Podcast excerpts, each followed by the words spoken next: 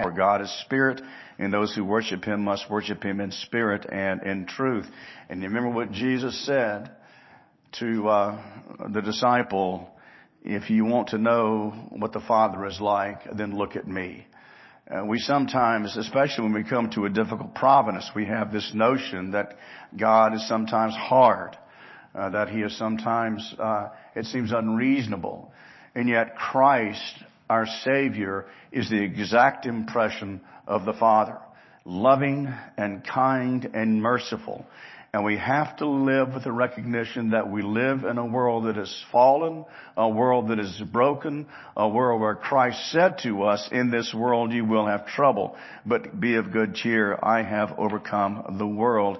He goes on to talk about that Christ created all things, whether it is things in heaven, things on earth, things that are visible, invisible, thrones or dominions and authorities, all things were created through him and for him. And so that the entirety of all that exists was created through the Lord Jesus Christ. And not only was it created through him, it was for him. So that all things ultimately are going to bring glory to Christ. The tragedies, the blessings, all things that we go through in this world ultimately are going to bring glory to Christ. And that means as we live our lives today, we are to live them in such a way as to glorify God.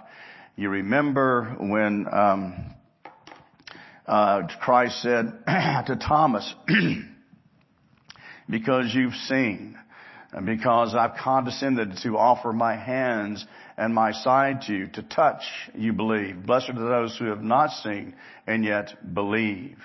And we recognize there are times in our own lives when perhaps our belief is like the man who said to Jesus, help me in my unbelief. Uh, that we plead to God to help us strong in the faith and to walk firmly in the faith because of how great our God is and how great our Savior is. All things were made through him and for his good pleasure. And it says he was before all things.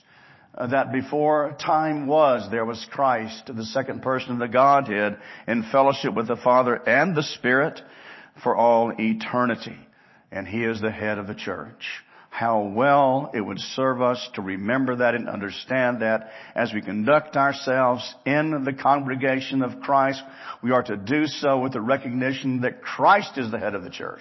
We're not. Christ is the head of the church in all decisions, all conduct. Everything that we do in the church of the Lord Jesus Christ is to be done recognizing that he is the head of the church and that we are to do all things to please him and to bring honor to him as the head of the church. He says again, he is the firstborn from the dead. What does this mean?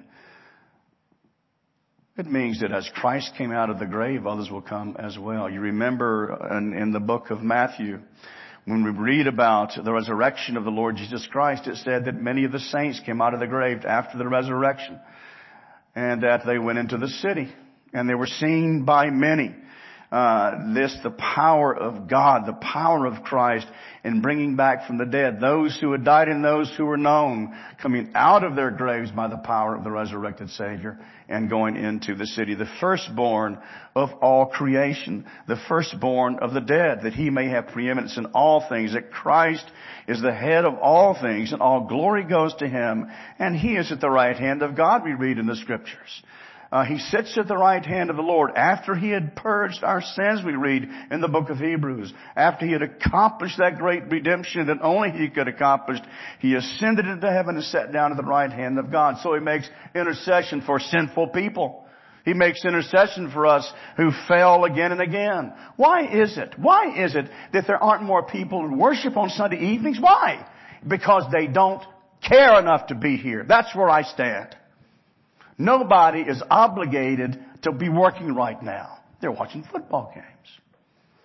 I'm sorry if I come across harsh, but I know good and well a lot of people aren't here because they simply choose not to be. Not because they can't be, because they choose not to be. And it grieves me. It grieves me greatly.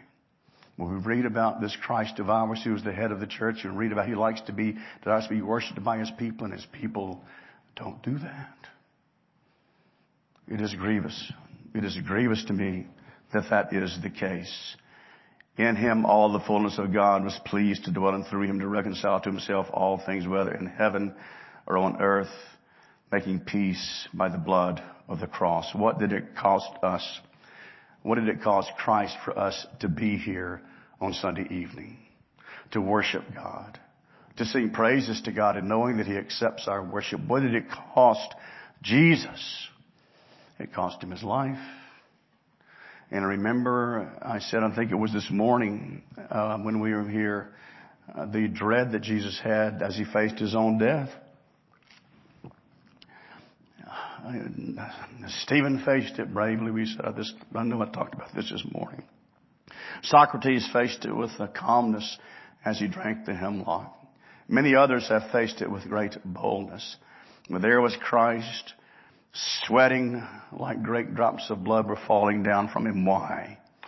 Because he knew he was about to go to the cross, and that going to the cross making peace for us. By his life, by his death, by his agony on the cross of Calvary. That's who we worship this evening. That's who beckons us to come and to assemble together on the Lord's Day to worship him, who is our Redeemer. And you who once, he says here, Uh, alienated and hostile in your mind, doing evil deeds. That's how we were before we were converted. We had no interest in the things of Christ, no interest in the things of God. Our interests were our own interest. Our desires were our own desires. Our passions were passions that were contrary uh, to the Lord. And here he says that we were once hostile, doing evil deeds, but now we are not. Why? We've been reconciled to God through the Lord Jesus Christ in his body of flesh by his death, in order to present you holy and blameless and above reproach before him. What a blessing that is to us. It should be. As you stand before God and you know because of Christ he sees you as holy and blameless. Because of Jesus. This same Jesus is in control when that accident occurred. And the devastation that happened and the horror that has happened. This same Jesus was on the throne when that event took place. The same loving and merciful God was ruling when that event took place. Beautiful, beautiful young people that I love dearly. And yet here we hear this news, and I love his family, I love his parents, how devastating to his parents this must be. And yet we are no longer alienated, we are no longer hostile to God because of the work of Jesus Christ. And he stands before us, between us and the Father, and he declares that we are his, and therefore we are holy, to present you holy and blameless and above reproach before him. And so we're not saying here that we have no sin. We're not saying here that we're free from guilt. Because if we stood before a common judge, if we stood before the, a, a judge who did not look at us through the eyes of Christ, he would say that we're guilty. And rightly so, we're guilty. We don't love our wives like we're supposed to. We're not always good parents as we are called to be. We are not good friends. We don't love Christ like we're supposed to. We don't take seriously uh, the rebellion in our own hearts like we should. We find ourselves excusing our lawlessness and perhaps even cloaking it under the guise, well, it's the right thing to do. And yet in the Lord Jesus Christ, if we come in before our God in him in faith, he declares us not guilty, but notice this. If indeed you continue in the faith, if indeed you continue to trust. And what does that mean?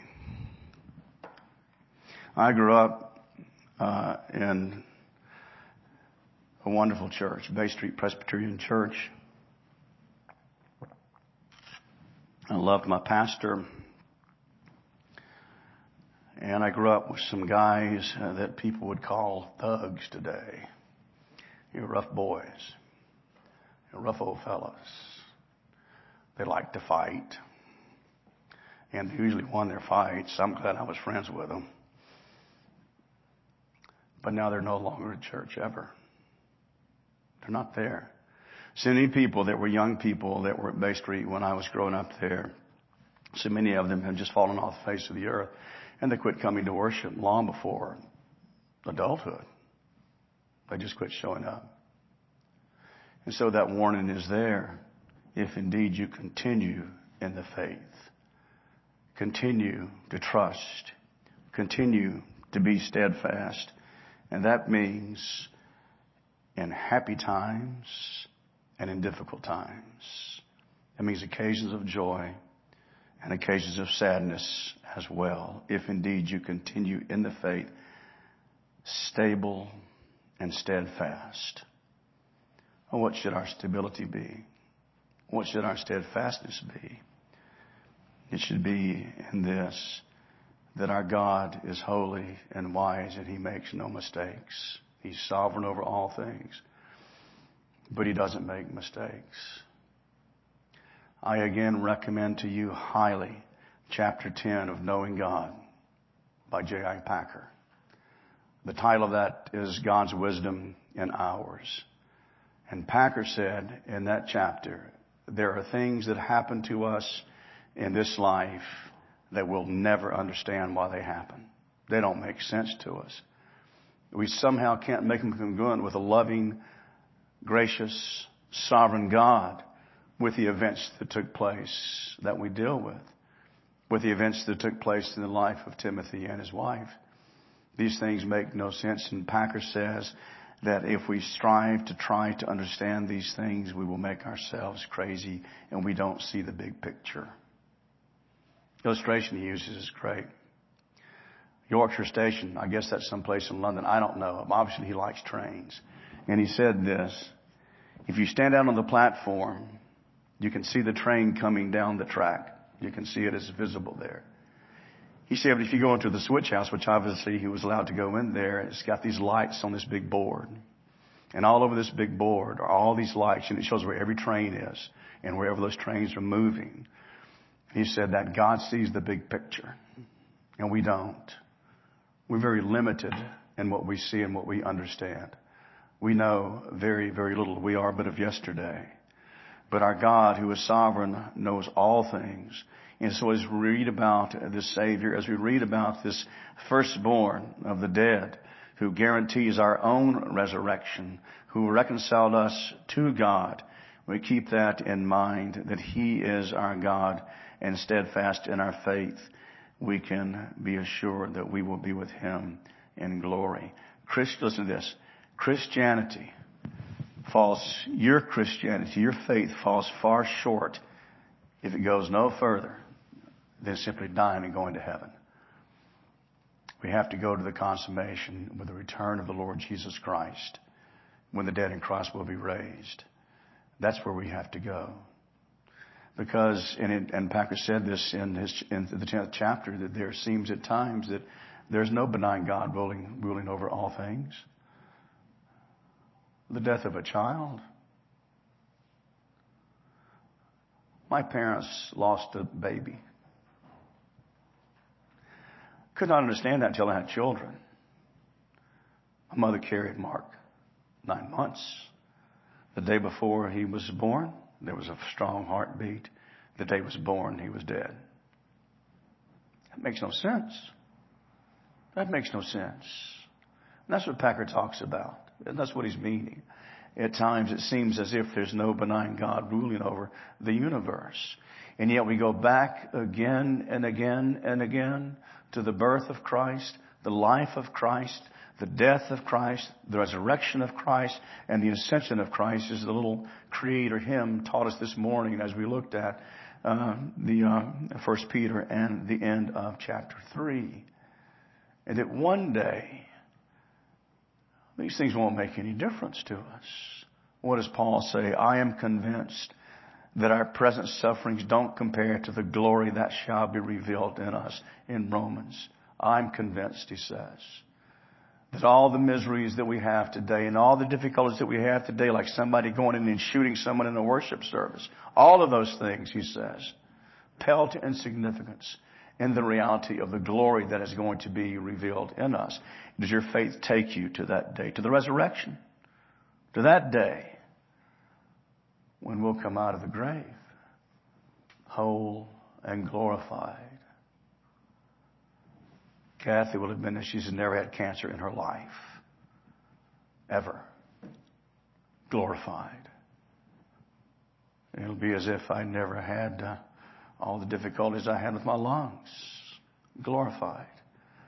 But the best thing is not to be that she never had cancer or that I never had lung problems. Is that sin will never be plaguing us again. We'll never be tempted. We'll never fall into temptation. We'll never sin against our God. That's the great work of our Savior. Again, if you listen to this, the image of the invisible God, the firstborn of all creation, were by Him, by Christ, all things were created in heaven and on earth, visible and invisible, whether thrones or dominions, kingdoms, rulers, or authorities, all things were created through Him and for Him to bring Him glory. If indeed you continue in the faith, stable and steadfast, not shifting from the hope of the gospel that you heard, which has been proclaimed in all creation under heaven, of which I, Paul, became a minister. We are to stand firm in the promises of the gospel of the Lord Jesus Christ. Read Colossians. I'm not going to preach what I had written. Let's pray. Heavenly Father, we thank you for your word. We thank you, O God, for the promises that are ours in Jesus. We pray your special blessings upon the Carlson family, upon Tim and Leanne. We ask you to give wisdom to the doctors that treat uh, Timothy. Uh, we pray, oh God, that they would do the best possible thing, for there probably will be brain swelling. If they need to do a craniotomy, whatever they need to do, whatever drugs they need to administer, we pray that you would give them the right wisdom and the guidance that they may do the best possible thing for him. We pray for his complete healing. We pray that there would be no after effects of this, that he might be whole. And our God, we know that we must say, as Charles spoke earlier, uh, your will be done. And if there is, O Lord, repercussions, if there is any type of residual effect, we pray for that grace, O God, and strength that comes to us from above, to be with them, that we may love on them and assure them of our love and assure them of your love. But our desire, O Lord, is they both be made complete and whole. We ask to preserve the life in Christ's name. Amen.